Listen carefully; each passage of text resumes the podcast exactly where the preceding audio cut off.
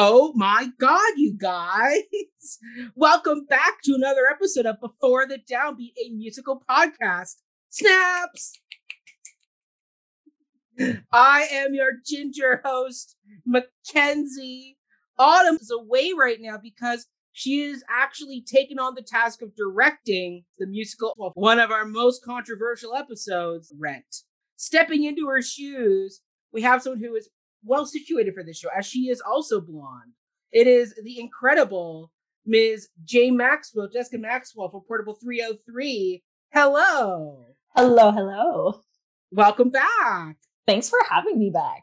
Right? I mean, you are now fast becoming one of our most frequent guests. I mean, you and Lynn, the two of you are like neck and neck at this point for like guest appearances. That's crazy. Right? Who would have thought back when you said, sure, Mac, I'll come on for an episode about Rent. Why not? Like, it'll, it'll be like a one thing off. And like, no, we got you back for a heck of a lot more and more you, to come. You just can't get rid of me. Sorry. It's true. Deal with it. It's true. But Jessica, what are we talking about today? Well, Mackenzie, we're like totally going to Harvard Law School and we're going to talk all about Legally Blonde, the musical. Oh my goodness.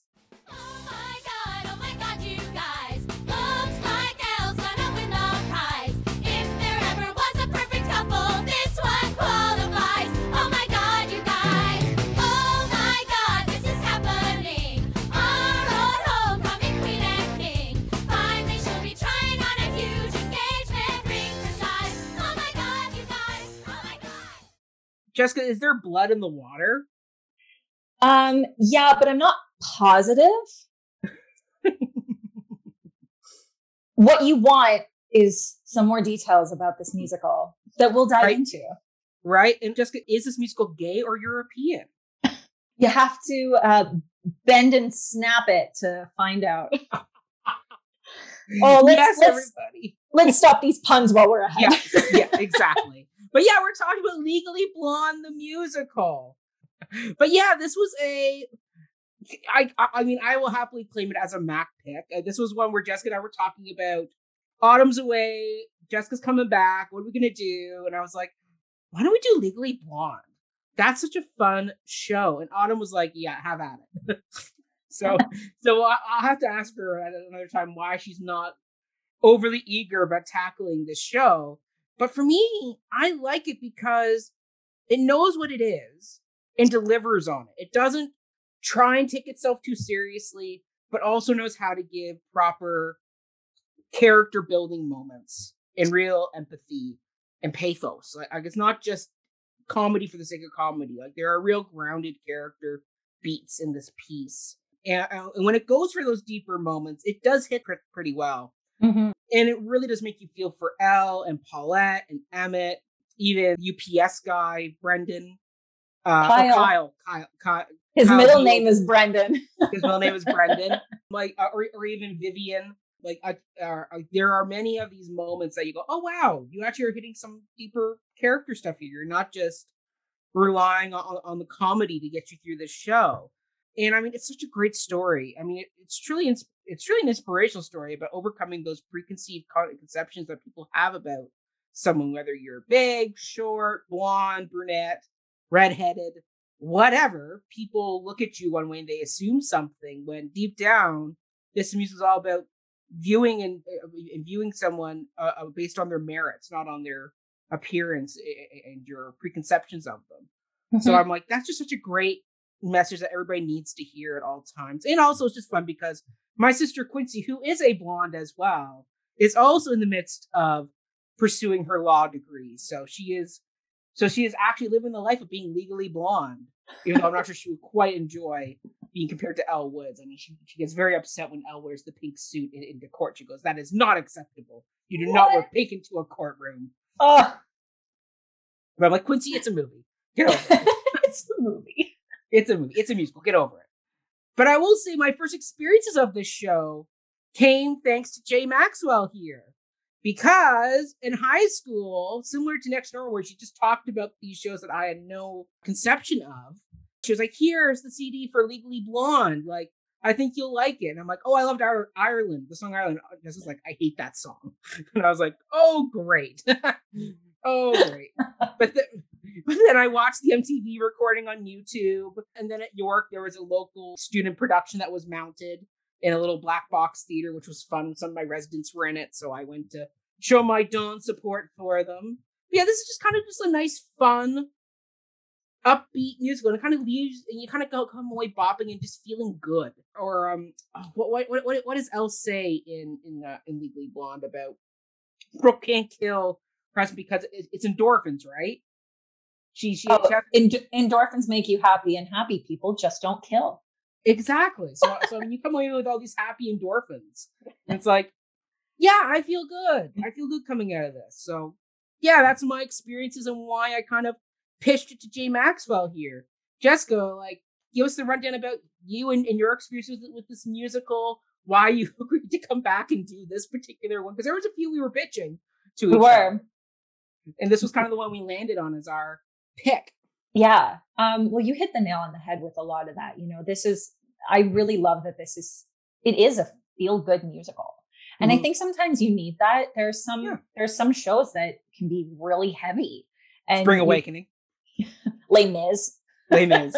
Yeah. Like, like you walk Cats. Away. Yeah, that one's really heavy. You come away feeling things. You feel something. Um, but yeah, like, you know, it's, it's a show that it, everything you said was so spot on. Like, oh, there's, there's all these preconceived notions that we have about certain people. And, um, you you kind of realize that, hey, actually, like, these labels that you're slapping on don't amount to anything, because mm-hmm. these characters end up being totally different on the on the other side of things. Mm-hmm. Um, I I love the story too. It's it I want to say it has like a little bit of an underdog feel, but like I was a total underdog. I was an underdog, right? Like, I mean, she's a privileged you, underdog who's yeah. carrying her way to Harvard. Yeah, but, still, but like, I mean, like, but she's an underdog. She's she still she still studied for the LSATs. She absolutely showed, she showed she was like tenacious for it. She was yeah. after it. Um, and when she gets there, like, she is still after it. And mm-hmm. I think that's like that's a really admirable quality. And like the few times where she gets knocked down, like, and when you really think she's gonna give up, like, you keep rooting for her. You're rooting for absolutely. Her the whole time. Um, and so, so that's like, I love, I love the story for that. And that's why I was totally down to come on and talk about it, because I love those kind of stories. Yeah. My exposure to Legally Blonde started with the movie. I was familiar with it. I had seen it. Um, and then I don't, I don't know when I first heard of the musical. I think it was, I was probably- It came to Toronto, didn't it?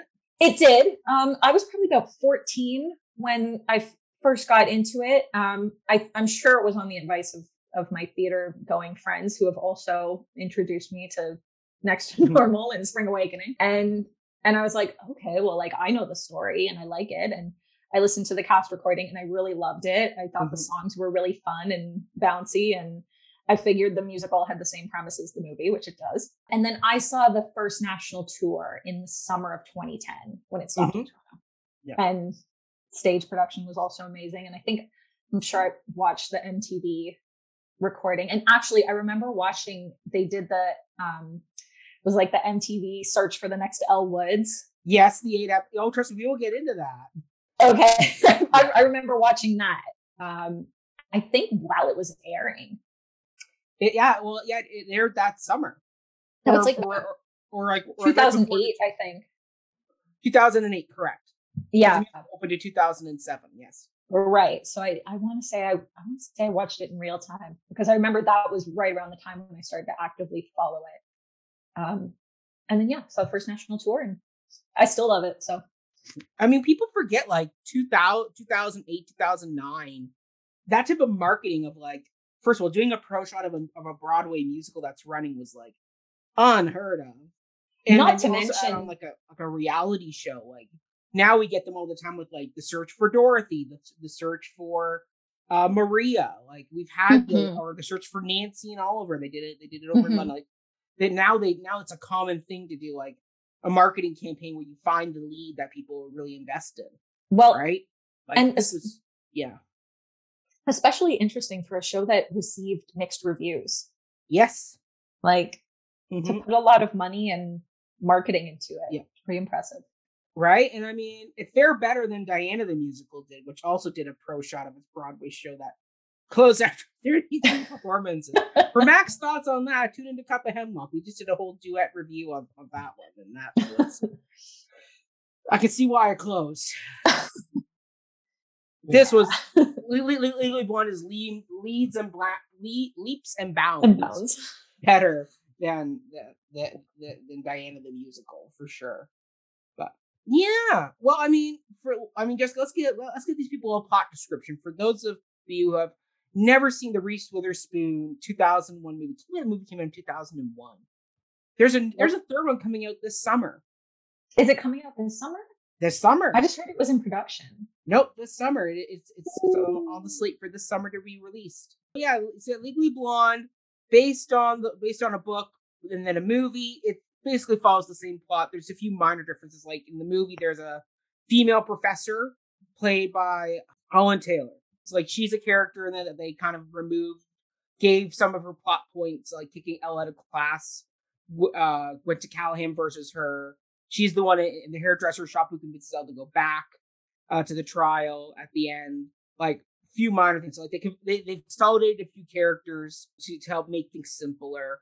Uh, like there's the geeky classmate of Elle's that she takes under her wing. Like there's the famous scene where she slaps him and says, "You never call me back," and that uh, suddenly gets him all the hot women on campus. That type of thing. So like there's a few minor plot points that get changed, but basically it's the same plot. In general, this musical tells the story of Elle Woods, a sorority girl who enrolls in Harvard Law School to win back her ex-boyfriend, Warner. At first, she is failing and falling short of her potential, but Elle partners with her T A, Emmett, and turns things around, particularly in her class with Professor Callahan, who is offering an opportunity to intern at his law firm. As she improves, she discovers how her knowledge of law can help others, such as her hairdresser friend, Paulette, who is leaving a messy common law relationship. Uh, Elle ultimately wins one of the coveted internship spots alongside Warner and his new girlfriend, Vivian. Together, Elle and the other interns aid Callahan as he takes on the case of defending exercise queen Brooke Wyndham, who is charged with murdering her much older husband. Elle proves herself by not only obtaining Brooke's alibi, but also during the trial when she spots that a key witness for the prosecution is lying on the stand. And with Emmett's help, they prove her theory true. With her successes, Elle believes that she's proven herself to both Warner and Callahan. But while she's alone in Callahan's office, he assaults Elle by kissing her. Elle slaps Callahan, and in turn, he fires her while confessing that she only got her spot because of her looks. Warner and Vivian both see the kiss, but Warner turns away in anger, leaving Vivian to be the only one who witnesses the slap. After Callahan leaves Elle, Warner re- re-enters the office and mocks Elle, but Vivian tells him to shut up, and they both leave Elle alone in the office. Elle, then very upset, plans to leave Harvard and go back to her life in L A, but while she's saying goodbye to her friend Paulette, Vivian comes and convinces Elle to stay. Elle returns to the court, where Brooke fires Callahan and hires Elle, with Emmett staying on as like a legal advisor, person with a law degree who can actually supervise. Elle successfully defends Brooke and wins the murder trial by proving Brooke's stepdaughter, Chutney, such a great name, killed her father by accident when she tried to kill Brooke by using her knowledge of hair maintenance, proving that Chutney could have been in the shower after she got a perm. Great scene. Don't think we need to go to an actual like bathroom to do the scene. I think it could have Alice in the courtroom would have been fine. I know. Um, I was watching that again today, and I was like... Such, like, a, such an unnecessary shuffle. Right? Exactly. Just stay in the courtroom. That scene is great in the courtroom as it is. Mm-hmm. Didn't like I I wouldn't better if there wasn't even a song in there. Just have Elle recite the monologue from the movie. Yeah. Like, that scene is such a great scene in the movie. Anyway, so, so following her win in court, Warner proposes to Elle after having been dumped by Vivian. Elle gently refuses, claiming that she has been changed by this experience. Elle ultimately graduates and is her class's valedictorian. At the end of graduation, Elle proposes to Emmett, who happily accepts the end. That was a really great condensed version. Thank you. If you had me do it, I would have gone into so much detail. Well, I mean, I, I, I mean, I love the character Paulette. There was so much more I could get into her. And, and Kyle, the U P S guy, but I was like, no. Keep it just focused on the central plot. Yep. Just, just, just like writing a book report. What is the plot summary? Don't give me the whole novel rewritten. Oh, I was give so bad for that, summary. Though. I gave the whole plot. Oh, my. But yeah, that's the plot. So, Jessica, why don't you give us who we have on the creative team? Because we have a whole new team, from what, I, a, from what I understand. We have a really great creative team. So, you briefly mentioned that Legally Blonde is based on a book, which it is. Mm-hmm. Uh, the book was written by Amanda Brown in two thousand, and, or was released in two thousand one, and it was based on her experience going to law school. Oh. She went to Stanford, I believe, and she was like the bubbly blonde that was that was at law school, and so she just kind of based her experience on that, and then paired it with a fictional story. Um, to, to my knowledge, she isn't. She wasn't that involved with the musical. It's just the likeliness that carried over. Our book for the musical was written by Heather Hach. Outside of Legally Blonde, she has had quite a few film credits, including writing the screenplay for the two thousand three remake of Freaky Friday, which starred, oh. Lindsay, Lo- starred Lindsay Lohan and Jamie Lee Curtis. She also did the screenplay for What to Expect When You're Expecting with Cameron Diaz, Jennifer Lopez, and Elizabeth mm. Banks. That came out in two thousand twelve. She was also a writing assistant on the T V show Dilbert. Ah. And she wrote a book with Mary Rodgers called Freaky Monday, which is mm-hmm. similar to Freaky Friday, but instead of a mother and daughter, it's a student and teacher that swap places. Ah, and Mary Rodgers, J. Maxwell, is the daughter of Richard Rodgers. Of, of is, it the, is that the stuff. Same one? Yeah. Really? Yeah, that, yeah. Or is that yeah, just the, is that just a coincidence? Yeah, no, no, no, no, no, no. Mary Rodgers is the daughter of Rod, uh, uh, Richard Rodgers. What? She's been a whole bunch of stuff, Mary, Mary Rodgers. Like she's a very prolific. No, this has got no way. Yeah, Mary Rodgers, whose dad is Richard Rodgers, who we just talked about in the last episode, because he and Oscar Hammerstein team up and do King and I, Sound of Music. uh, I can't believe time. I didn't know this. Yeah. No yeah, way. Mary, yeah, Mary what? Rodgers. She's very prolific. So that's that for Heather's most notable credits. Moving on to music and lyrics. These yeah. were done by Laurence O'Keefe and his wife, Nell Benjamin. They've done quite a bit together, but, and I'll, I'll get into that, but for their individual credits, I'll start with Laurence. Outside of Legally Blonde, he also wrote the music for Bat Boy, the musical, which ran off-Broadway in two thousand one. He also wrote the music for Heathers, the musical, which ran off-Broadway in twenty fourteen. Oh, classic there. Classic. Welcome um, to the candy store. Love it. Maybe, um, maybe that'll be another one you and I will do. That might be. I've seen it. That was a good one. Outside of that, he is an active teacher and writer for the Broadway and New York theater communities. He has taught master classes at N Y U, Berklee College of Music, Yale University, and of course, Harvard. His credits with his wife include The Mice, Cam Jensen, and Sarah Plainenthal. Uh, Nell Benjamin, outside of Legally Blonde, she wrote her first full-length play called The Explorers Club, which premiered off-Broadway in twenty thirteen. She wrote the lyrics to Mean Girls, which was a stage adaptation of the two thousand four film of the same name. She did that with Jeff Richmond, who composed the music, and Tina Fey, who wrote the book. She wrote the lyrics to the musical Dave, which was based on the nineteen ninety-three film of the same name. And then she also wrote the book and lyrics for the musical adaptation of Because of Winn-Dixie, which is based on the novel of the same name, with music composed by Duncan Sheik of Spring Awakening. Aha! Uh-huh. Well, Spring Awakening will come back. It, it does have an impact on this musical. It does. You will see. How do I not know this? I'm supposed to know this. Anyway, moving on. Uh, yeah. Legally Blonde was directed and choreographed by Jerry Mitchell, mm-hmm. who has had a number of credits in the theater community as both a director and choreographer, and sometimes both. Mitchell's first Broadway production as a sole choreographer was the nineteen ninety-nine revival of You're a Good Man, Charlie Brown. Some of his other credits, either as a choreographer or director or both, include the nineteen ninety-four revival of Grease, The Full Monty, Hairspray, the two thousand four revival of La Cage aux Folles, Catch Me If You Can, Kinky Boots, and most recently, Pretty Woman, the musical. He has also choreographed for films such as Camp, In and Out, and Drop Dead Gorgeous. He also created and for many years directed the annual Broadway Bears benefit for Broadway Cares Equity Fights AIDS. No. Yep. Good for him. I love that. Yep. Our set design was done by David Rockwell, who also has a long list of credits. He is the mm-hmm. founder and president of Rockwell Group, and he has done many set designs and projects around the world for everything from theaters to restaurants to hotels. He's a really well-known and well-regarded architect. His Broadway set design credits outside of Legally Blonde include Hairspray, Dirty Rotten Scoundrels, Catch Me If You Can, Kinky Boots, On Your Feet, Falsettos, Pretty Woman, and Tootsie. Huh. So yeah, this team is stacked. Yeah. And like when I'm mentioning their credits, these are just some of them. Like, yeah, there's so many others here. But we'd be here all day.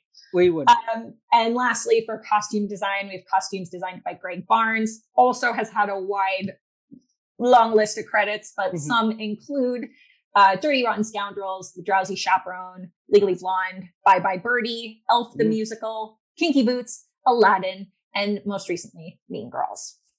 Ah, so see, Mean Girls, like the team, the team kind of pulled pulled, pulled themselves back together a bit. I know, and Hairspray and Kinky yeah. Boots. So. Yeah. It goes to show it's a small world. Indeed it is. Indeed. Theater world is a small world. Perfect. All right. Well, is that it for bios, J. Maxwell? That's it. Let's get into some production history. So first off, I want to say, surprisingly, there is little documentation charting the creation process for this musical. There's lots of notes following when it came out, but there's very little about the actual writing process. So I am piecing together what I have. So following the success of the of the two thousand one film, work began on creating a musical. During the development phase of the musical, a demo recording was released with twelve songs featuring Carrie Butler and others as Elle. The demo featured workshop versions of the songs There Right There, labeled on the sampler as Gay or European. Don't know why they changed the title. I think that's a better title for the song. Like, There Right There is never quite, I'm always like, oh yeah, that's what that song is.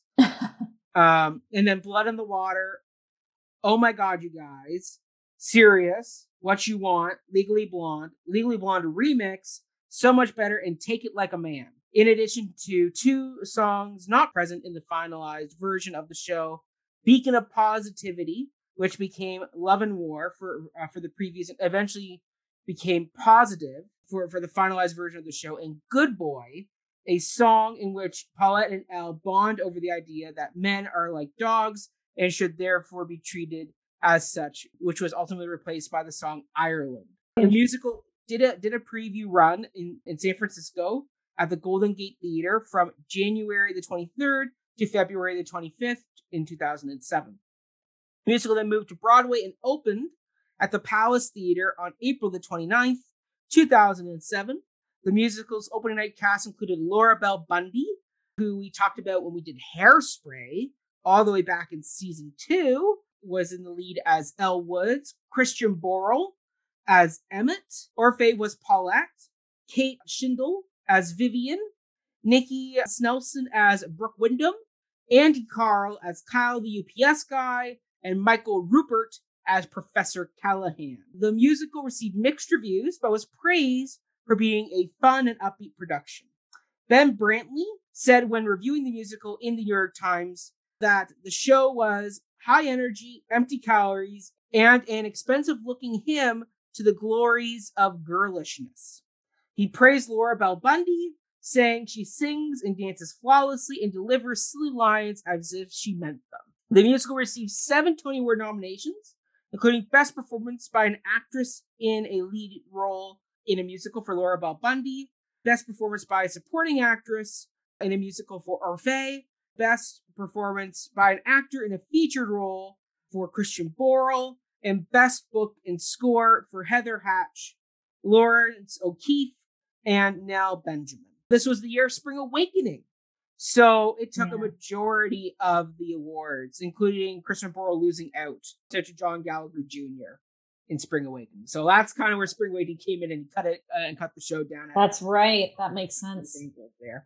So, but that being said, the show still soldiered on. The musical was filmed for television in front of a live audience on September the eighteenth, two thousand seven, as well as two other dates uh, where it was filmed without an audience. The three performances were then uh, edited together and were broadcast on M T V on October thirteenth and fourteenth in two thousand seven, with subsequent air dates a few months later. M T V's involvement with the musical continued with a reality show program called Legally Blonde Musical, The Search for Elle Woods, which aimed uh, to cast the next actress to play Elle Woods on Broadway, replacing Laura Bell Bundy. The show was hosted by Haley Duff, sister to Hilary Duff. You got it. Uh, and premiered on June, uh, oh, sorry, premiered in June two thousand eight on M T V. The show ran for eight episodes and was won by Bailey Hanks, age twenty, from Anderson, South Carolina. Hanks de- uh, debuted as Elle Woods on July twenty-third, two thousand eight. The production closed on October nineteenth, two thousand eight, after playing thirty previews and five hundred ninety-five regular performances. The run was considered a financial disappointment and failed to fully recoup its investment. Other thing we got to note is that in two thousand eight, we were just about to head into the recession, or we were in the midst of the recession by that point.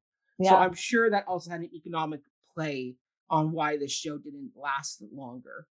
Well, so. yeah, there were there were a whole slew of shows that closed from yeah. two thousand eight to the beginning of two thousand nine. Yeah, Hairspray being um, one of them. Spring Awakening was too. Yep. All right, that's a sad note. Um, anyway. anyway, da-da-da. The musical then went on a North American tour, which Jay Maxwell saw. And then in two thousand nine, Legally Blonde opened in the West End and notably featured a rewritten version of the song Ireland. Nell Benjamin explained the reason for this change was due to the song originally being written for this woman who really romanticizes the country and the concept of Ireland, which she knows nothing about. But this is not something that resonates so much in England. They do not romanticize Ireland. No kidding. Uh, they seem to be rather afraid of it, in fact. I wonder why. There's a little bit of historical tension there. so, so they in turn altered Paulette's character from someone still in the deluded state to now someone who is wised up from her past experiences. Benjamin further elaborated that it is not so much that she is just in love with the country. It is that, that, that Irishmen do something to her. Uh, in this new version, she, she was told by her grandfather, who she obviously trusted, that Irishmen were the best in the world. So she never goes and looks up Ireland because she believes uh, what she was told and, and has this dream. This new version of the song was implemented in subsequent productions, so it did well. The West End ver- uh, production proved popular and had a two million pounds uh, advance ticket sales before it officially opened, so pretty good, darn good there. This production was also the first production to offer a ticket lottery, which is a popular Broadway show program, which Jay Maxwell has used frequently. Countless times. Way to go. The West End show won three Laurence Olivier Awards, including Best New Musical, Best Actress in a Musical for Sheridan Smith, who played Elle, and Best Performance by a Supporting Role in a Musical for Jill Halfpenny, who played Paulette. The show closed in London on April seventh, twenty twelve, after nine hundred seventy-four performances, wow. significantly more than it played on Broadway. A London revival has been announced for Regent's Park Open Air Theatre from the thirteenth of May to July the second, twenty twenty-two. And that's ends production history. Cool. So once again, much less than I had for King and I. But there's still some goodies in there. I highly Super. recommend listening to both versions of Ireland. It is a fascinating way they, re- they redid the song. I didn't know they redid the song. Now mm-hmm. I will have to go and listen to it. Yeah. Super interesting that it did better in the U K than it did on Broadway. Right? I love reading about stuff like that. It, like, is it just like how the audience perceives it? Like, or is it marketing? Could be. I mean, I mean like... once again, it's it's one of these weird things where it's not a, similar to a movie, but even more so. Theater is all about right time, right place. For sure.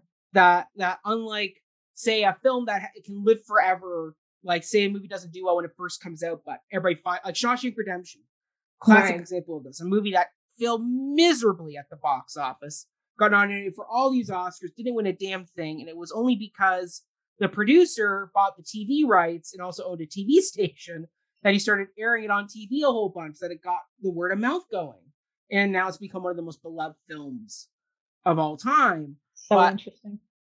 It, but it, it film's lucky that you can kind of re, re, uh, refine things that maybe don't get a good viewing the first time around for whatever reason. Theater is yeah. a different story where if you missed your mark, you missed your mark. Sorry. Yeah. Yeah. There's no, there, there, there's nothing like Diana the Musical, where it's one of the lucky ones where it didn't do well, but it has this pro shot that exists that people can watch to, to examine it. I mean, not many shows get a pro shot to begin with. So the mm-hmm. fact that that's the case, where unfortunately, I think the recession was a big thing. I don't think people were in the right headspace to, to go and watch a bubbly musical. I mean, you'd think a recession would bring that on people, but when people are desperate and just wanting to survive, the last thing they want to do is go pay money to be. Oh my recession, God, you guys. We were coming into an election year. like Yeah, election year. Yeah, so yeah, there's a lot of X factors that maybe affected the Broadway run. So maybe we'll get to it at the end, but we'll talk about the revi- a, a, a potential revival. We will talk. We will talk. But in the meantime, let's not skip ahead. Jay nope. Maxwell, let's get into our top three songs. What is your number one song, Nam? Yes, my number one song is So Much Better.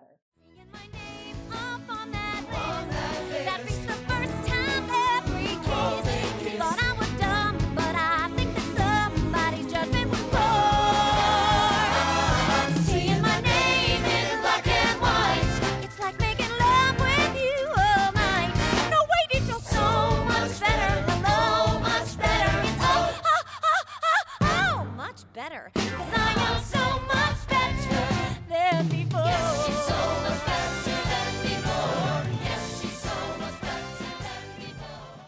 That did not make my list. Oh, well, there, there, there, I, I I have another Elle Woods song on my list. She sings a lot, so I wouldn't doubt it. That is my number one pick. It's a great season one, or season one, act one.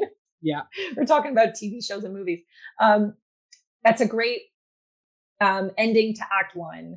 It's, oh yeah, it's like the moment you've been waiting for the whole mm-hmm. first act. Like you, you just want her to get that moment. Like where want she, her to win. You, you want her to win, exactly. And it's that slight, like right before the song starts, and Warner proposes to Vivian, and yeah. it's like that. Was this worth any of it? Oh my gosh, like, am I even, mm-hmm. like, what's the point? And then yeah. my name's up on that list. I worked so hard and I did it. And there's proof right there in that black and white. Mm-hmm. And then it's, it's the anticipation after, like, I'll be there on Monday, nine o'clock. No, I can't wait. I'll be there at eight. Like, yeah. It's, it's defying a, gravity. It's, it's another. Oh, totally. It's gravity. It, it's, It's the moment you're waiting for. It's the yeah. build up and the big. Yeah, vocally, it just builds. And I mean, the fa- I always love the, when they say the word up, it scoops up. See my name up on that list. Yeah. Like it just, it scoops right up. And, and I mean, it's such a big energy boost at the end of the act. Oh, yeah. Where, you, or you've, where you've been plodding along, you're, you're seeing her get these small wins, and then crap, she, Warner she pops the bubble. And mm-hmm. you think, oh no. And then it's like, oh, but wait. Oh, but wait. And, and, and I mean, once again, it's another great moment of translating a moment of uh, of just a look in in the uh, movie where you see Reese, Reese Witherspoon watch, I forget who plays Warner in the movie, but it's Selma Blair plays Vivian. And I mean, you see that moment in the film and it's just heartbreaking. And, mm-hmm. and, and then she sees the list and, and, she, and in the movie, it's just, me! Me! Right? And I mean, and I mean, you take that moment and you just expand it out and you just grow it. And it's sort of these great organic moments where it's like, well, of course you put a song here. And of course this is where you yeah. end act one. You spend the whole first act yeah. watching her get to Harvard, and she gets yeah. there, and that's great. And then mm-hmm. it's like, okay, now she's going to be part of this big case. And that's what leads into act yeah, two. Exactly. So yeah, it's, it's at the perfect spot. Yeah. It's this big, great act one finale. Mm-hmm. She does her little jump at the end. It's great. Yeah. It's, and heels, jumps and heels. Oh, yeah. Yeah, it's a defying gravity moment. And it's like you're rooting for the underdog. Totally. Like, if you get the right person to play Elle, the audience believes that, right? Like they're believing Elle's that. A tough role. Like, people underestimate the character that of Elle Woods. I mean, you, there's so many plates you have to spin as that character. Yeah. Where on one hand, you got to play the ditz a bit, where where because Elle does play ditzy at mm-hmm. times, and that's part of her journey, is getting away from playing that role to get what she wants to relying on her skills, not her looks, and her kind of and to kind of like cool it down a little. Like she totally t- she's totally like up here, and then it's yeah. like this slow kind of like, all right, I can still wear pink to the courtroom, but like I'm just gonna yeah play it cool because yeah. I, I have actually yeah. yeah it's a it's a huge character growth. Yeah, big big character growth, and I mean, yeah, the plate you got to spin to get that role to work properly. I mean, there's comedy, there's heart, sincerity. Yeah. You got to play that. You got to find the sincerity in that role. Mm-hmm. It's not just there's the heartbreak, like oh, huge yeah. heartbreak, huge heart falls. So, yeah, I mean, it's a great act one. It almost made my list, but I have another Elle Woods song that I liked a little bit more. But my Which number one, though, J. Maxwell, is one that got us started on this musical all, a, a long time ago. But it's Ireland is my number one. In Ireland, they know how to love you. You embrace in the misty Irish breeze. And if your Irish boy tires of you, you're allowed to shoot him in the knees. Hey, you look like that poster for Ireland. Long blonde hair and that sweet sunny face. Oh no, wait, that's the poster for Sweden. Oh, screw it, I'll never see either place. That's not an Elle Woods song, though. I... My Elle Woods song is my number two. Oh, okay, okay. But sorry. Ireland is number one. Ireland okay. is number one. You know what? That ended up making my list. Your top three list? Yeah. I am shocked. I re- This is a shocking moment. I revisited it, um, especially when watching. Sorry, not to steal from, not to um, take away from you, just briefly. No, um, go, go, go. Just, I revisited it, and it's a really... It's kind of a fitting moment in the scene of it. Elle's having this breakdown, and here's Paulette that's like, so I had this dream of visiting Ireland, and like, it... It's called Celtic Mode. So good. And it's like, it's a whole thing. But like, by the end, she's like, this was my dream, and mm-hmm. I haven't been able to go after it. But here's your dream. Mm-hmm. You go after it. You go and, and like, you fight for it. Yeah. Mm-hmm. And so that yeah. made me change my mind. Yeah, it's it's a great song, and it was the first song I liked in this show. I mean, it really is a bit more of an upbeat version of "I Dreamed a Dream." I mean, the, Paulette is very kind of similar to Fontaine, where she is lost her dog, lost her house, lost her savings, like lost her guy. Like she is kind of down in the dumps when Elle meets her. I mean, they have a much happier ending for Paulette than they do Fontaine. But it's still like this is like a this is like an a, a, um, I Dream a Dream song, like I, I, the whole last line of "Give my love to the um uh, um to the leprechauns" is very much along the same lines of "Now life has killed the dream I dreamed," because at the end of that at the end of her original song, not the reprise, she's kind of given up, right? Like, I, I, that's why because her whole last verse is all about, "Oh yeah, you with the blonde hair and the smile, um. You're like the perfect poster for Ireland. Oh, wait, that's Sweden. Oh, screw it. I'll never see either place." She has resigned herself to being at the bottom of uh, of the hole, looking up at the sun at all and times. And she she's says, too, she says, too, to yeah. Elle, she's like, you look like you're you're the kind of girl that sees yeah. Ireland. Yeah, exactly. Yeah. Girls like you always get to see Ireland. Yeah. And it's tragic. Like, and the fact that it's done with this really beautiful uh, listing Celtic m- music, and it really captures that feel. And I mean, so, as someone uh, of descent from Ireland and Scotland, this this song always hit me in the right spot, and it just paints this really beautiful, idealistic picture of Ireland. And I mean, and I mean, even when you get into the U K version, which is really a neat one, because once again, it's this that Paulette's a harder Paulette. The the Broadway Paulette's, as, as I say, she's much more diluted, or or. or, or disillusioned character where she's still got got got, got the blinders on. The the one in the, the the one in the U K version has a really sad verse where she's talking about her grandfather, where she says, "In a bar once I met this guy Dewey, and he bought me like fourteen beers, and he told me that he was from Ireland, and I lived with him ten years, and my wedding he kept on postponing.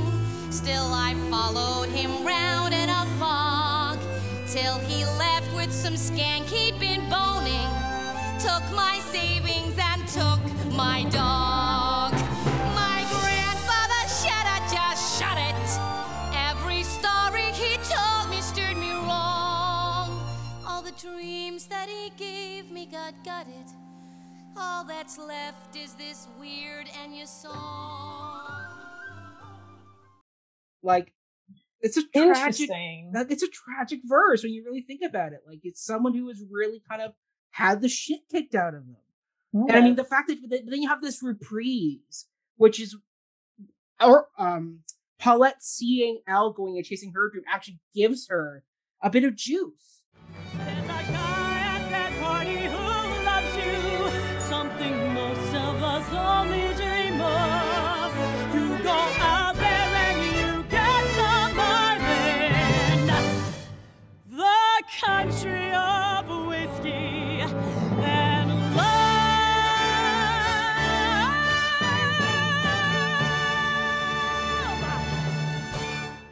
Yeah, uh, to go to, to pick up and fight, because I mean, mm-hmm. Paulette is someone who is kind of given up, and then all comes this mm-hmm. character of Elle, and I mean, Elle, that's Elle's gift, is that she comes in and lifts anybody up, um, and, and, and makes them feel better about this. Emmett's another character she does that to. Brooke Wyndham, she does that to. Mm-hmm. Um, Enid, her partner, um, her intern partner, she she connects well with. Uh, and that, that's the whole story. Even Vivian, right? Vivian. Yeah, like by the end, with, for sure. By the end. And I mean, that's Elle's gift. And I mean, this song is just such a thing. I mean, uh, Orfeh just kills this with the belting she does. She's in this song. So good. Yeah. It, it, it, it her acting's great too. Yeah. Also, that's another tough role where you can play it really broad, mm-hmm. but Orfeh plays this with sincerity. The mm-hmm. pain of this song, which he really drops into it. Like, there's, like, there's the jokes of, I call it Celtic moods, like, or or the whale call, right? Yeah. When it drops in, she drops in, and she mm-hmm. sings it with total sincerity. Like, I would see Orfeh play Fontaine. I think she'd be great. But yeah, Ireland. It is such a good song that gets not enough love and attention, but it's fantastic. Yeah, yeah. It's interesting. Why didn't you like it all those years ago? I want to know. Like, back in the day when I came and told you I liked it, you were like, I don't like the song. I hate it. I skip it. Because I was obsessed with songs like What You Want and mm. Positive and Oh My God, You Guys, because I was fourteen and I didn't know any better. True. I hadn't shown you Les Mis yet. Yeah, that really. That changed the game plan. It did change the game. Yeah, yeah, yeah. All right, what's your number two? My number two is Ireland. Oh, okay, okay. So my number two is my Elle Woods song, which is What You Want.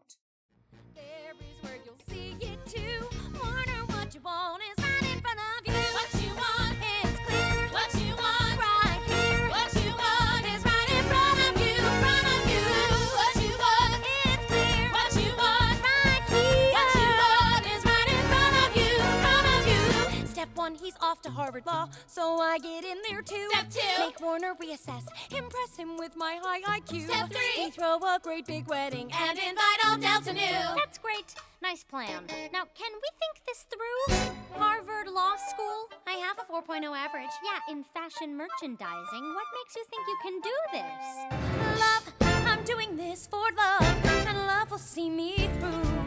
Yes, with love on my side, I can't lose. Harvard can't refuse a love so pure and true. Don't lawyers feel love too?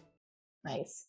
Yeah. So this was the one where I go, once again, this is a tough moment where you got to translate something from film or, or or the novel, but the film is really the main source. Mostly. Here, where you got to get a where you got to get this study montage figured out, and mm-hmm. you got to get her from point A to point B, and that could really drag a show down. But they wrote a really good song in here, yeah, where we're like Elle, you get carried through the action of this moment, It's very cinematic with how it moves into different vignettes, like Elle coming up with a plan, big sturdy books, big wordy books, words that words that I'll understand, right? Like you start there and then you get into the, okay, this is what you got to get done with her nerdy sorority sister.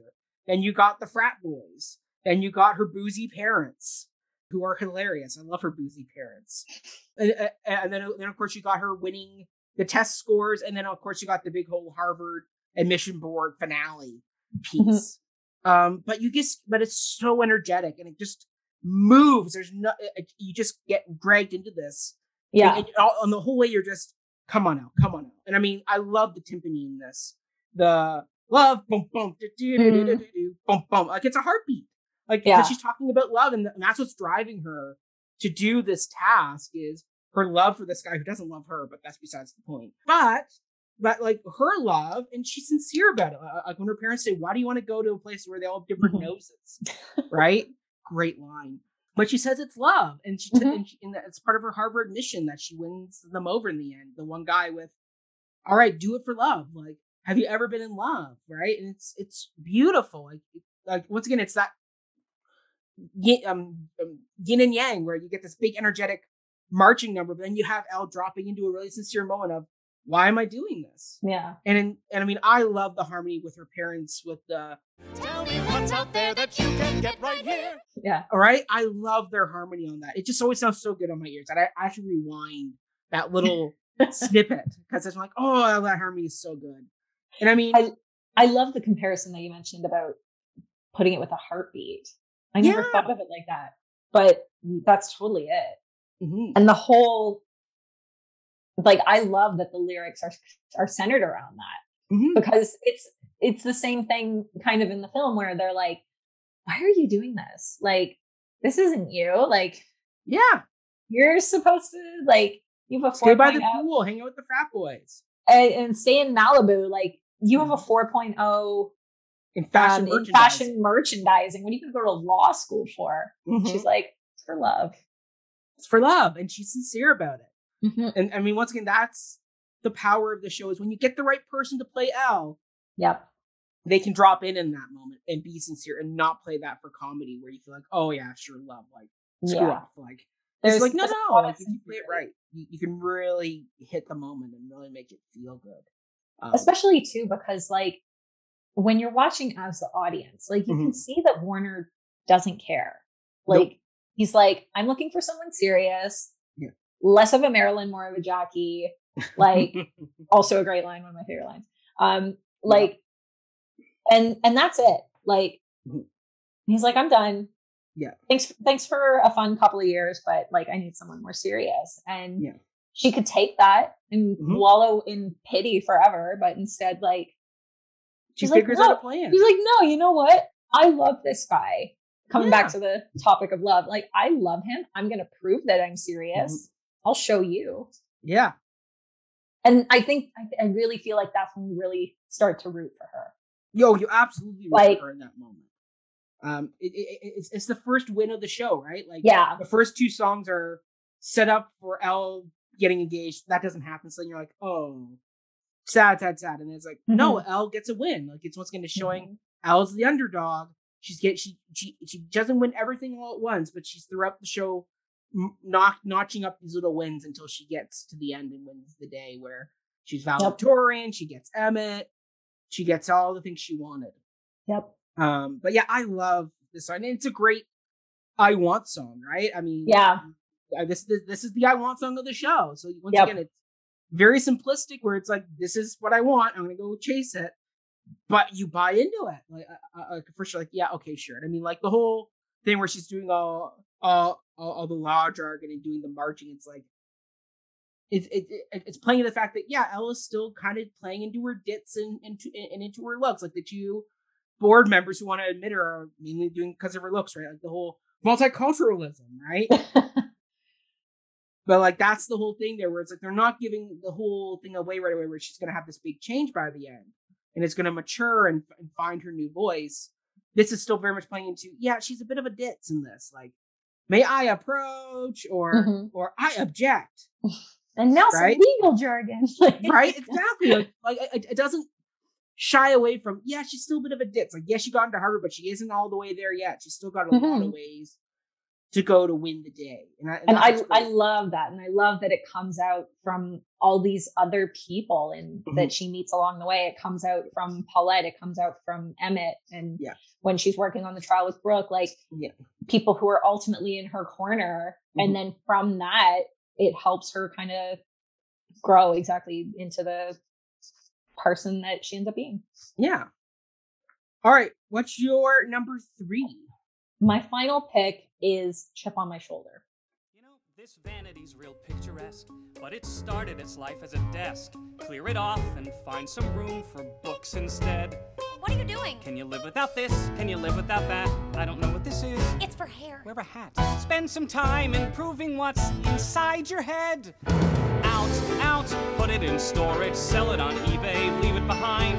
Out, out, what, are you angry? Good, so get angry. You may find a chip on your shoulder. Ooh, the room just got colder. Hey. But with the chance you've been given, why are you not driven as hell? There's just no way around it. You gotta plow through till you found it. Been reading it hard, I can tell. Good choice. Didn't make my list, but that was another Montage song that I was like, okay, that could easily go in there, but I was like, um, What You Want was my Montage slash Elle Woods. Mm. It's a good I, one. I love this. This is what this has been one of my favorite songs since I first heard the cast recording. I always really love, I love a character that is just so passionate about what mm-hmm. they are after, and Emmett is that kind of person. And I love that he, it's like leading up to it, it's the moment where he's like, hey, so... like, I don't really understand why you are so obsessed with this guy. Like, mm-hmm. take into what's tripping you up. Yeah, and that and that comes up in the song. It's like, could it be the one thing that you want is the thing that's standing in your way? Yeah, or the one thing that's standing in your way is the one you want. And and like he's he's another one that's rooting for Elle the whole time. And mm. it like you get a bit of his backstory about how, you know, he's always wanted to go to law school, and he's like, you can do this. You need a chip on your shoulder. You know, like you need to, if you really want to prove yourself, if you really want to prove yourself to Warner, fine. But like, show everyone else here who's making fun of you that yeah. this is, you don't have to succumb to this. Yeah. Like, and I mean, prove it to them. Prove them wrong. Prove it. Prove it. I mean, it shows the right way to have a chip on your shoulder, because yeah. Emmett is not egotistical. No. He's just someone who goes, I grew up in a bad situation yeah, and put myself through school, was because, well, I mean, Harvard is not a cheap school. So I guarantee you, someone it's not an easy school to get into either. It's not an easy school. And I guarantee you, as he said, someone who was from a broken home, mm-hmm. low income family. Of course, he was poo-pooed upon by people like Warner, who come from the, the, the, the like Richie Rich world. Yeah. So, I mean, of course, you'd have a bit of a chip on your shoulder, but it's not a jerky chip on his shoulder. It's a Nope. sincere chip on the shoulder. It's like, that's when people should have chips on their shoulder. It's like, yeah, work hard, absolutely, but don't be mm-hmm. a dick. And I mean, Emmett is not a dick. Like, he is no. someone who goes, I'll be tough on you, Elle. Like, yeah, like you'll pass, but in the bottom, but, but in the bottom percent of your class. Yeah. Um. So if you're going for mediocre, yeah, you've done well. Yeah. It's like, yeah, that's harsh, but it's true. Like, yeah. uh, and, and he's doing it in a very sincere way, and it's great. I mean. Once again, this is Elle's Rocky moment. This is her training montage where mm-hmm. it accumulates with her winning her argument in class with Callahan, right? About yep. why now, why this sperm? Great. Yep. But it's, like, it's a really it's a really good grounding moment. Right? Mm-hmm. Mm-hmm. But it's, you see it set up all the way through as she's studying different things, right? Yeah. Like Malaman say and and the whole thing about, and they actually do talk about this case about the sperm, right? Ahead of time. So it's like, it's good eggplant or a um story plants that ultimately pay off like, in the song. I feel like this is kind of like the act two parallel of What You Want. Yes. They both start the same way, right? Mm-hmm. Like with this kind of like end goal, and yep. it like breaks into different segments with mm-hmm. like the win at the end.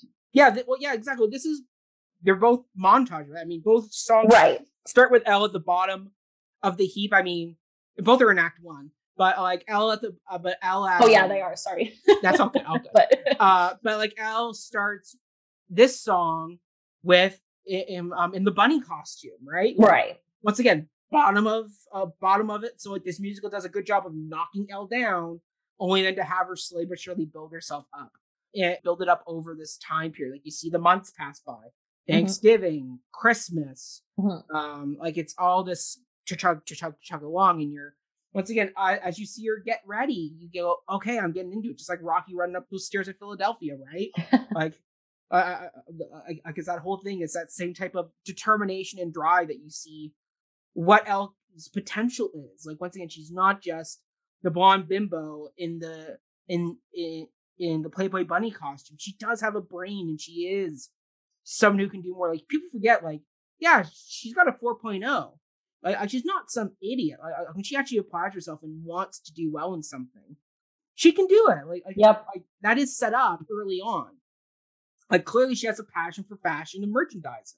Mm-hmm. So it's not on it's not it's not it's not unthinkable that she would have a high four point oh G P A, which means, hey, when she wants to really apply herself to win Warner over, she's going to apply that same determination, and she does.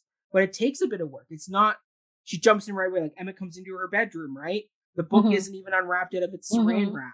Her um, desk has magazines and yeah. hair products all over it. Like, right? Exactly. Like there's a journey in that song. There's like yeah. how there's a journey for getting in, into Harvard. Mm-hmm. There's a journey of her studying and turning her life around. That's right. Um, to win the day. And it's great. Like it's another great example of just how this musical did a really good job of adapting something that in, in the film, it's a lot of mini scenes like Elle in the library, Elle helping that nerdy guy win over some girls who call him a geek.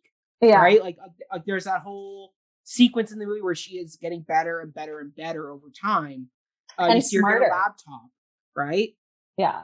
She's getting and better she, and smarter. Like she's yeah. learning to play the game. Exactly. Exactly. And, and like she's being challenged yeah. and she's taking the challenge head on. She takes the challenge head on. And, and I mean, it ends with her handing in her pink resume that's scented uh, to Callahan. Right. Um, so no, it's a great choice. Great, great, great choice. Uh, my number three is There, Right There. Uh, or as it's also known as Gay or European. Elephant in the room, well, is it relevant to presume that a hottie in that costume is automatically, radically, ironically, chronically, certainly, genetically, medically gay, officially gay, officially gay, gay, gay, gay. Damn it! Gay or European? So stylish and relaxed. Is he gay or European? I think his chest is waxed. But they bring their boys out different there. It's culturally diverse. It's not a fashion curse. If he wears a kilt or bears a purse, gay or just exotic, I still can't crack the code. Yeah, his accent is hypnotic, but his shoes are pointy-toed. Huh, gay or European, so many shades of gray. But if he turns out straight, I'm free at eight on Saturday. Is he gay or European, gay or European, gay or European? Wait a minute. That made my other list. Oh, really? Yeah. Oh, this is the song I've been humming since we said we were going to do it. Like, this has been such a catchy tune. And it's, and it's, oh, it's an earworm. And it's great in the sense of it's a really comic way of exploring an actual law strategy argument. Mm-hmm. Because if they're going to go after this tactic, this would be the, the, the way they would probably go about it. Where it's, mm-hmm. yeah, it, it's, it's like, yeah, if we're going to accuse this guy of being gay, then if this backfires, we could look homophobic. It's yeah. not going to go well. So what else could it be? Like, what's the other explanation? Well, he's gay or he's European, European. Right?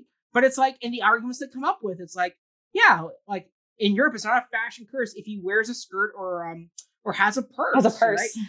Right? Like, I mean, I mean, it's just these great little one-liners. And the arguments are like, yeah, actually. Like, I mean, it's staged in a really funny way where you don't know what Carlos is up to on the stand, like he's flirting with the um, with the bailiff, and then he also turns around and flirts with the um, stenographer mm-hmm. as well. And I mean, it's such a great. He's gay, gay, gay, gay. Damn it, gay or European? Like it's just so great, and it just once again, it's taking this moment from the film of Elle as at the water fountain, she taps her shoes mm-hmm. and does the whole like don't, don't snap your last year's Prada at me, right? Exactly, but Prada, yeah. Yeah, exactly. And then she goes, light bulb. In the movie, mm-hmm. or in the show, it's the bend and snap, because we just did that song, so it's a good callback. Yeah.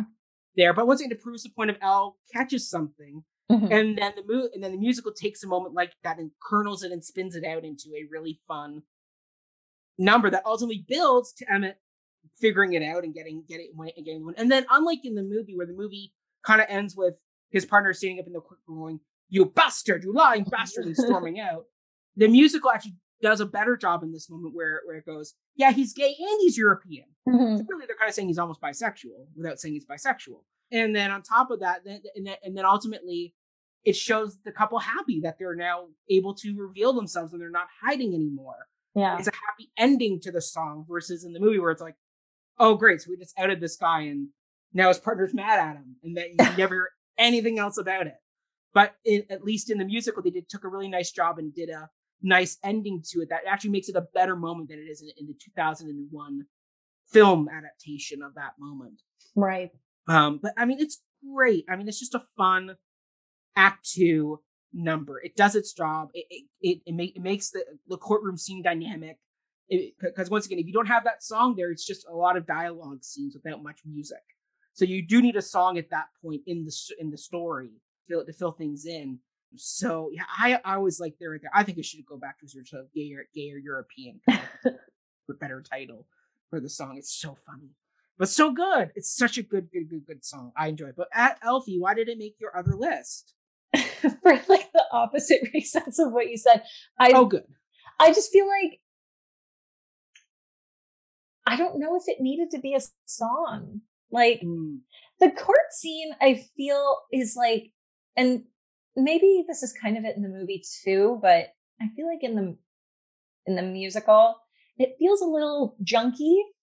Mm. Like there's just like a lot that happens, and it goes like yeah. court, and then not, and then we're back in, and then we're not, and like yes. so. But like, I don't know. I feel like it is a fun, campy song for sure. And it definitely brings a laugh. And I feel like yeah. you kind of do need that laugh when you're doing like all these court scene yeah. moments. But I don't know. I just, I just could do without it. Yeah. Well, at least I won you over on Ireland. I'll take the yeah, loss. The little wins. Exactly. I'll take the loss on, on there right there. But yeah, I mean, I totally get it. I mean, once again, the courtroom scenes are clunky. I mean, I think you can make a very valid argument that in this musical, you could easily do what they did in seventeen seventy-six, where the scenes that are the arguments in Congress are not musicalized. They're done straight, meaning mm. no music, just this is the scene, we're taking it seriously. And then when you come out of the Congress or like you come out of the courtroom, mm-hmm. then you have a song. Right. Um, there, but. I could totally see an argument of where, I mean, I, I mean, we talked about this earlier, where how for some reason you, in the musical they go to a bathroom or like the scene yeah, of the crime, which is like, like that's not necessary. No, and would never happen in real life. Well, I mean, you can go back to a scene of a crime. Yeah, I, I, but are are we bringing all the witnesses and the judge and the jury to you the don't scene bring, of a crime? You don't bring the witnesses. You bring the jury, and you actually do bring the judge. Oh, I've never heard of that before. Yeah, it's very notably happened in the case of O J, where where the jury got to go visit his house, as well as Nicole Brown Simpson's house. And he, Johnny Cochran, the lawyer, very notably redid O J's house to make it look more ethnic, to appeal to the black jury. And, well, and the judge and the judge actually don't had accept me to Harvard. And the judge actually did have like a have like a whole like mini courtroom session on the front lawn of the house. Because what Marcia Clark was arguing that the jury shouldn't be allowed in because the scene had been changed and the judge ruled against her and let the people in. That's a whole other story. But yes, they do they do visit the scene of a crime, but I just go, in this you don't need to. It's a, it's a pointless no. scene change. Like, well, why did just, we change the scene? It feels like filler. Like, yeah, it, it, it the is moment's filler. About to happen. Yeah. Just leave it. Yeah, yeah. Right. And just exactly. like, If there if there was actual evidence there, then maybe. But instead, yeah. it's just like, Enid got a perm, so hop in the shower and see that the yeah. hair gets wet. Ugh. Yeah, don't need to. Just yeah. have Elle have her moment. Exactly. Exactly. Yeah. So, but yeah, they're right there. So let us know, listeners, what are your thoughts on this song? Which list does it belong on? Let us know. Um. But yeah, all right. What, all right, let's go into, into the top zones. Either with skip or cut. Your number one was there, right there. My number one song is the one that comes right before there, right there, and it's the Take It Like a Man song. Thank you. I know you're scared, nevertheless, think of the people you want to impress. Swallow your pride for me, just not yes, and prepare, cause something's in the air. I think it's love. Exactly. Mm. Here you'll become what you're supposed to be. You think you can't, but you can. Think of the guy you want most to be. Here's your chance to make it, so take it like a man. Ooh, interesting. I don't like it. It's a generic no. makeover song. Sure. It has very similar staging to the song from Sunset Boulevard called The Lady's Paying, where basically, once again, Norma Desmond pays for her uh, writer guy to get a makeover. And this is Elle basically doing the same thing, where it's doing the stupid trope of the gawky person is in frumpy clothes, but all of a sudden we've actually put them in a suit, and oh my goodness, I see you in a whole new light. Ooh, what? It's like it's like the makeover scene in the rom-coms where she takes off her glasses. Yes, it is, and it's like it's like that was never part of the movie.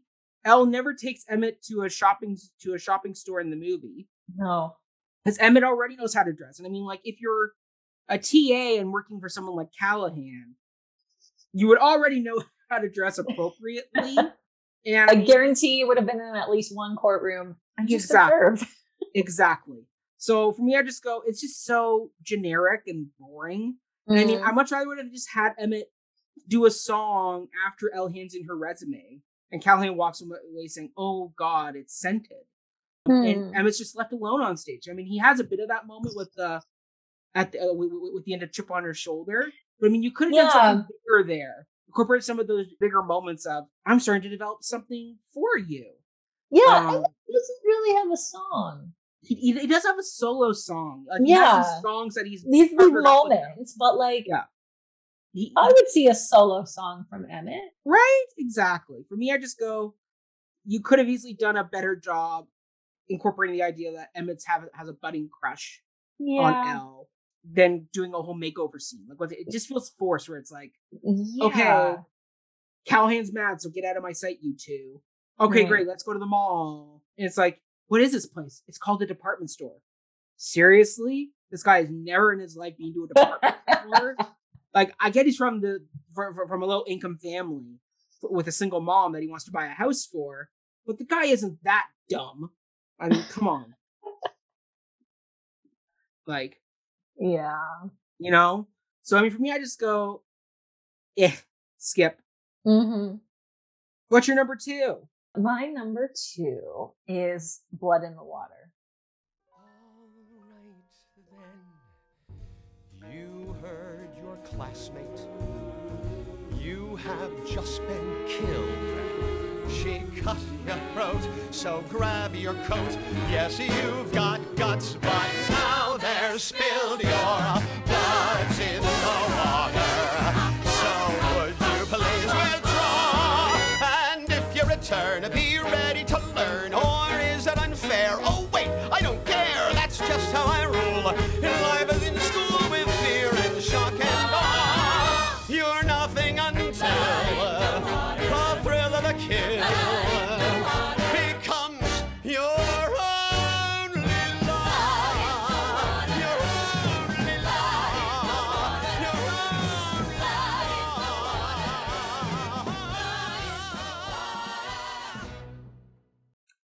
Almost made my list. Go ahead.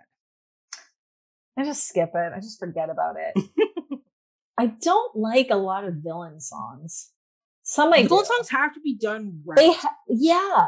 I mean, I mean, this is very much in the line of poor, unfortunate souls. Be prepared. Like it's very Disney in the sense of like, and here comes your villain. Yeah. Like, it's not very subtle. Like, it's not like Soliloquy or um, The Lonely Room in Oklahoma, mm. where Judd is a sympathetic villain that you feel mm. bad for, and you kind of understand why he's going after Lori the way he does. Here, it's like, Callahan's a white guy in a suit, and he's going to sing about blood in the water. He's going to give all these horrible examples of... It's like, oh, Graham I'm, and about, I'm about scary like, law teacher, and... Right? Exactly. For me, I just go, it's so over the top, like sledgehammery of, is he a bad guy? Yeah, because he would take the case up against the granny who lost all her money mm-hmm. to, to the guy who who, who, who uh, spent it all on blow and prostitutes. Mm-hmm. So I mean, she gets a, a, a person from legal ha- from from legal aid, right? And you call her crazy, and you get and you win the case. It's like, yeah, he's a bad guy.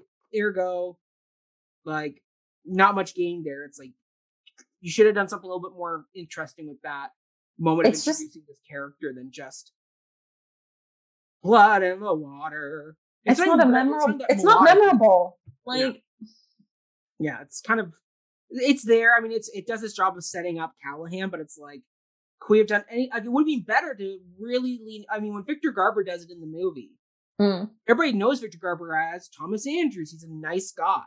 So mm. when he has that moment with, with Elle where he hits on her, and, and mm-hmm. in the movie, it's not as uh, overt as him kissing her. It's more just him putting his hand on her leg mm-hmm. that Vivian sees. But once again, Victor Garber is good because he played nice at first. Like he, like you bought into him being kind of this older professor, uh, sure a little bit rough around the edges, but not creepy.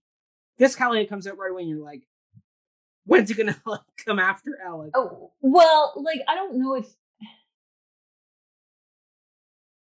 like he definitely starts out rough around the edges, and like you just sort of assume that he's gonna be the villain. But yeah. in, I feel like you don't really get that in the movie. Like you just no, like, Cal- yeah, no. Victor Garber's much kinder. I mean, you. Yeah. So like, I wonder, I wonder if instead, like, because when you have a song like "Blood in the Water," you're setting it up as like, yeah, bad guy. Bad well, he's guy. This big scary bad guy. What if instead it was like, I don't know. I don't want to say like a more maybe a more gentle introduction, and then we get a reprise yes. after when. He, yeah, hits he hits on Elle, yeah, and then all the yeah all the, the true colors are out, right? That's that would be a much stronger choice, right? Than that, I agree. Like, I agree. Like, there's they, some there's some villains portrayed that you see that start off, like you said, they start off nice, and then eventually, like their colors. And that's more come realistic, out right? I mean, so much I, more realistic, like. Like, I mean, look at the real I'm, I'm just, right? I mean, I, I mean, that's why so many people got away with stuff for so long before Me Too. That's because everyone, oh no, he's not a bad guy. Then it's like, uh, yeah, behind a closed door, he actually is an awful person. Yeah, right. And that, and, that, and yeah. I, I love your idea of doing the reprise of, of a song with with Callahan when he's confronting Elle after she slaps him. Mm-hmm. Um, that's a much scarier moment where you can really get into yeah. something really scary. Yeah, um, with that versus. Coming right out of the gate being like, and here comes your bad Here's guy. Your bad guy. The sleazy lawyer. Yeah. Yeah. Unfortunately, yeah, it really kind of undercuts the character of Callahan. That makes you go, oh. There, you kind of dilute some of the magic of the film that Victor Garber brought. I mean, maybe that is just Victor Garber, where, the, where he as an actor is someone who you really identify with and, and kind of go, oh yeah, like he's this kind of nice Canadian guy, mm. and it's like, oh no, he can play really mean when he wants to, mm-hmm. um, and that's what makes that moment scary in the movie is when you go, oh crap, you really were the, the wolf in the sheep's clothing. Here it's just mm-hmm. like, no, this is just the wolf. Yeah, who's, who's, who's come to hang out with you. And like then, we're and, starting off singing about sharks and blood in the water. Yeah, you yeah. should not be surprised by Act Two, right? Exactly. Exactly. So, okay, so my number two, though, is Harvard Variations. I won a Fulbright and a Rhodes. My I write financial country. Software codes. My why bother with false laws? Harvard's the perfect place for me. Harvard's the perfect place for Warner. Ah, excuse me. Ah, pardon me.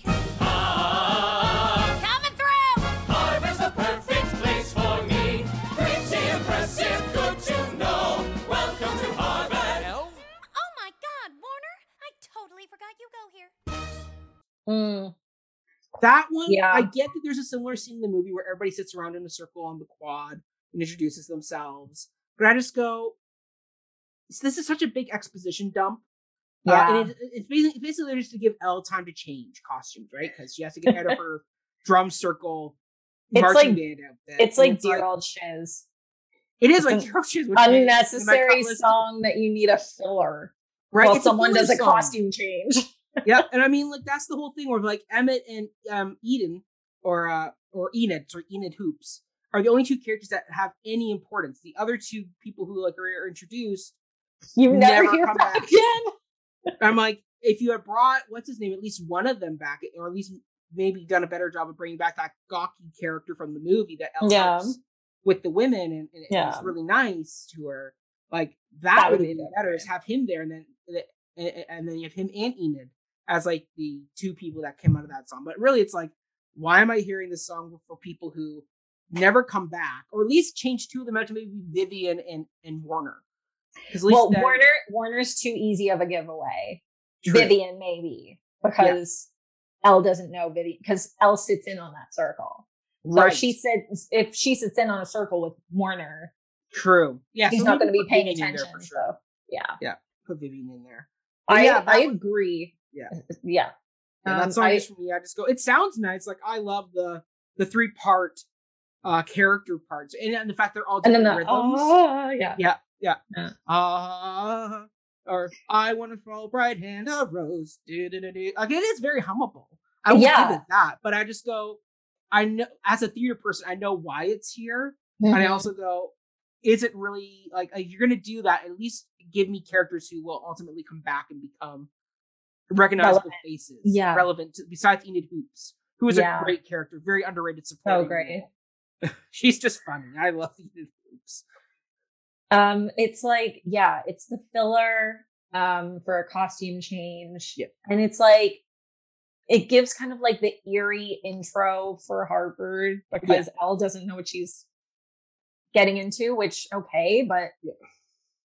this show has a, a few filler songs, yeah. like Nothing like the yeah, like the the Delta Nu song.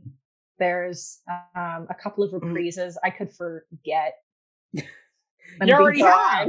I already have. Oh, that was in there? Oh, yeah. Right. Okay, what's your number three? My number three, speaking of reprises, is mm-hmm. the serious reprise. Those parties senior year, I thought we ruled the world. You funneled all that beer. I held your head when you hurled. We were like gods back then, walking among common men. Tell me, why can't it be that way again? Dreams don't just disappear.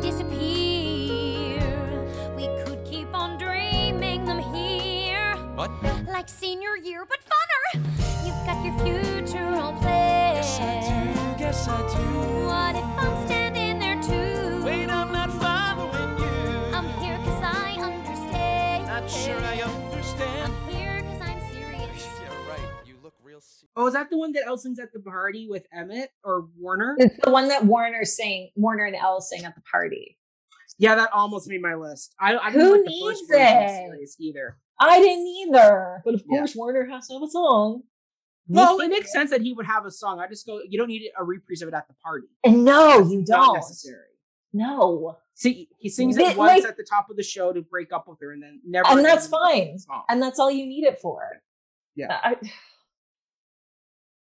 Everything, it, everything they're singing, they can say. Like it's literally right? just exactly. dialogue, right? I mean, like it's much better it. to have a song in that moment. Of I would have loved a trio of Warner, Vivian, and Elle, and Elle, like all three of them, yeah. right? Like Elle feels awkward. Vivian is gloating at she got Elle, um, and, and Warner is just in the middle, torn between the two women. Like he's got. His Jackie and his Marilyn. Like, that actually would be a really good song. Oh, that would have been a really good song. Call it and, Jackie and Marilyn. But the, that's the whole Jackie. thing. I'm like, I'm like, that could have given Warner actually some depth. Where he's seeing the really hot girl, ex-girlfriend, and his new girlfriend who is playing politics at this party. Mm-hmm. So his whole thing of, oh, what's going on? Like, I'm, I, like, do I still have feelings? And mm. Vivian just going, did I make a mistake? Yeah. yeah. And, and Vivian just there being like, yep, got you. Like, mm-hmm. like, got you in my trap, Elle. You fell right for it. What an what an idiot you are. Well, that would have been really good. That Vivian, would have been a much better choice for that moment. Of Vivian doesn't get a song either. No, um, she no, she only gets a little gets, one remix. Yeah, where she belts that one bit and that's it. Yeah, that would have been interesting. And especially too, because like the party scene in the movie isn't very long, so I can understand why. It's, it's not a long scene because Elle shows but... up in costume. She tries yeah. to make it work. She doesn't. She leaves. Mm-hmm. And that's it. Yeah. That would have been interesting, though. Creative team, like go I back and rewrite it. I feel like here. You could have a lot of fun with that. Yeah. Creative team, go back rewrite. Go, go back and rewrite a moment here. Come on. We're, we're we're we're giving you gold for free. Yeah. Mm-hmm. Mm-hmm. All right. My number three, though, is one that comes before Ireland, and that is Positive. Look at her, she's like a nun. Showing you are way more fun. Bust out the lap dance and you won. You off the hizzle, G. What? Keep it positive. Yeah! Rip off your clothes and dance. Keep it positive. Miss Fancy Pants don't stand a chance. You will whet his appetite. You and he will reunite. You know we're right. We're positive. We're positive. Whoa. I kind of like Positive. Ugh. I think it's cute. It's cute, but I'm like, it's another generic upset ex-girlfriend song where all Elle's wanted to do is like cloud Vivian's eyes. And I'm like, I get it. It's but it's like, seriously, can we not have done anything else in this moment? Like, I, like another, another moment for Vivian to give her a song to, to sing to Elle about like women sticking together. It's like, no, no, you didn't come prepared. So yeah. I had every right to cut you down because that would have been blood in the water. That would have been like a good villain moment where yeah. you think Vivian's the villain, and then yes. by the second act, you're like, "Oh no, she's not." Because that's right? what happens. That's what happens in the movie too. Uh, like, it's a little bit. It's a little bit different in the movie. Where well, like if if you're Vivian rooting, doesn't if you're rooting it. for Elle, I mean, yeah, yeah. In in the sense that if you're rooting for Elle, you see Vivian and you're like, "Oh, I hate Vivian because I want Elle right? to be with Warner." But Vivian's right. That would have been so good. Yes. Hello, right? Creative team. We are giving you gold for free. If you want to rewrite, rewrite, rewrite. Because I mean, for me, I just go the only thing have our people of- call your people. Yeah, exactly.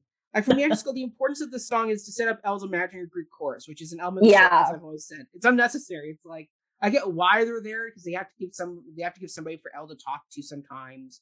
But yeah. I just go. It's such a forced theater concept where it's like, and here's your imaginary friends, and it's like. What else do they do besides a few times talking to Elle? It's like they're there to chime in on shit. It's like, they oh my really? God, look at his face, or like, oh my goodness, we're changing seasons. Like, bend and snap. It's like so- suddenly Paulette can see the Elle's imaginary people. It's like, uh, yeah, right. That makes no sense.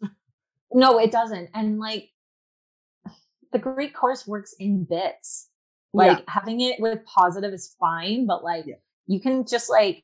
Leave well, but like the what is it? A string um um chip on my shoulder where yeah. like they show up during the seasonal changes. Mm-hmm. That can just like it's be cutesy, a thing, but like it can just like it doesn't have to be Greek chorus. Like you can just yeah. like leave the scene. It's true. It just is. Have a calendar. Oh, showing them, showing it like well, it's cute having them in there, I guess, but like. It doesn't, again, it doesn't have to be directly associated, but the fact that like they are set up to be in in yeah. throughout the show, yeah. and then they're and they're like kind of not really. they, they, they like disappear. They have like their one song, two. And then they're yeah. yeah they're gone for the majority of Act Two, and then Bend and Snap. Feel how hot it's getting there. It's snap, and when you got them sweating, spring the trap. They'll cheer and clap. No time. Not a great can... song. It almost made my list. I like the moment. It's Ooh. funny, but I just it's, go the fact that you necessary for for the story yeah. because it's the same in the. It's, it's the a very good movie scene from, from the movie, but I just go. You didn't even but, have Paulette see Elle's imaginary friends. It makes no sense. And no, you can have it be how it is in the movie, which is Elle demonstrating it to Paulette. Yeah, and then exactly. just have. The, the ensemble react. Join in for the rest of the song. Damn. So good. Um, but yeah, like Positive. Yeah. I just go, should have given a song to Vivian here. That would have been a much stronger moment so for cool. her. And I just go, the only the only thing you're doing in this moment, this moment is setting up the Greek chorus. Rather than that, I just go, it's not doing much else. Just get me to Ireland. Just get Elle into the um the salon. The, uh, yeah, because I mean, you can have Vivian sing a song, and Elle is left and goes, "Oh, I need to go get a hair job. I, I need to go to I need to go to a dye job to go dye my hair to be more like her." Yeah, well, and like she has she has that moment with Vivian where it's like, why would you do that to another girl? Why would you, you call me out together. Like that? And Vivian's like, not my fault. You didn't come prepared, and just she's like right. I said, like, like like I said, she could be she could come across as like the conniving, yeah, screw you, like yeah. dumb blonde. What are you doing here? Like, and, you uh, didn't work to get in law school, and and yeah. like. That's the blood in the water moment. It is blood in the water. And, and, and, I mean, and I mean, that's what's great about Vivian's speech in that is that you didn't come prepared. Mm-hmm. So sucks to suck. Mm-hmm. Like, plain sorry, and simple, not huh? sorry. Yeah, exactly. Sorry, not sorry. Like, you didn't come prepared. Ergo, be prepared to get cut down. Yeah. I mean, that's, and that's, that's a great Vivian moment that you could have really musicalized there instead of this stupid generic, I'm angry. I want to claw her eyes out. Oh, wait, let me twerk at her. Um, right? Like, it's that shit there where I'm just like, this is so dumb. Skip. Or, like, introduce the yeah. Greek chorus and just don't make a song about it. Yeah, just have them show up. And it's like, hey, Elle, it's like, who the hell? Like, what are you guys doing here? We're not here. Well, in, in the movie, she just calls her friends. She does. Yeah. It, like, it's like a two-minute moment. Right? Exactly. exactly. So I feel like they just, like, wanted to make a song out of that. They did. Yeah. Which is fine, but... Yeah, I see where you're coming from. Yeah. Okay. Final section, Miz J. Maxwell, which is, does this musical still have a place today? Should it be revived? I do think it still has a place. Mm-hmm. I think it, it just everything we've been talking about, this is a really great story about this kind of underdog who defies the stereotypes. And I think that is a message that is as important then as it is now. Mm-hmm. Um, and so I think that message can totally still be relevant on Broadway. Yeah. Um, I would also say that it's still fairly relevant and, or it's gotten like, kind of like a resurgence in relevancy because it, like everyone seems to really be obsessed with the two thousands, early two thousands. Yeah. Um, and included in that, like, there are like Instagram accounts dedicated to early two thousands pop culture. Yeah. And so in that is Legally Blonde. So I feel like if you were to bring it back, at least right now, I feel like the demand, like there would be people who would want to go see mm-hmm. it. And yeah, I think, I think the story's got, got a really good message. It's got a strong female lead, which we can always use more of. I would change some things as we've meant as we yeah, have kind book, of talked yeah, about. Could do some, some some refining, not major overhauls. Like maybe update some of the lyrics and gay or European, like like I think yeah. get away from some of the stereotypes that you mentioned in there.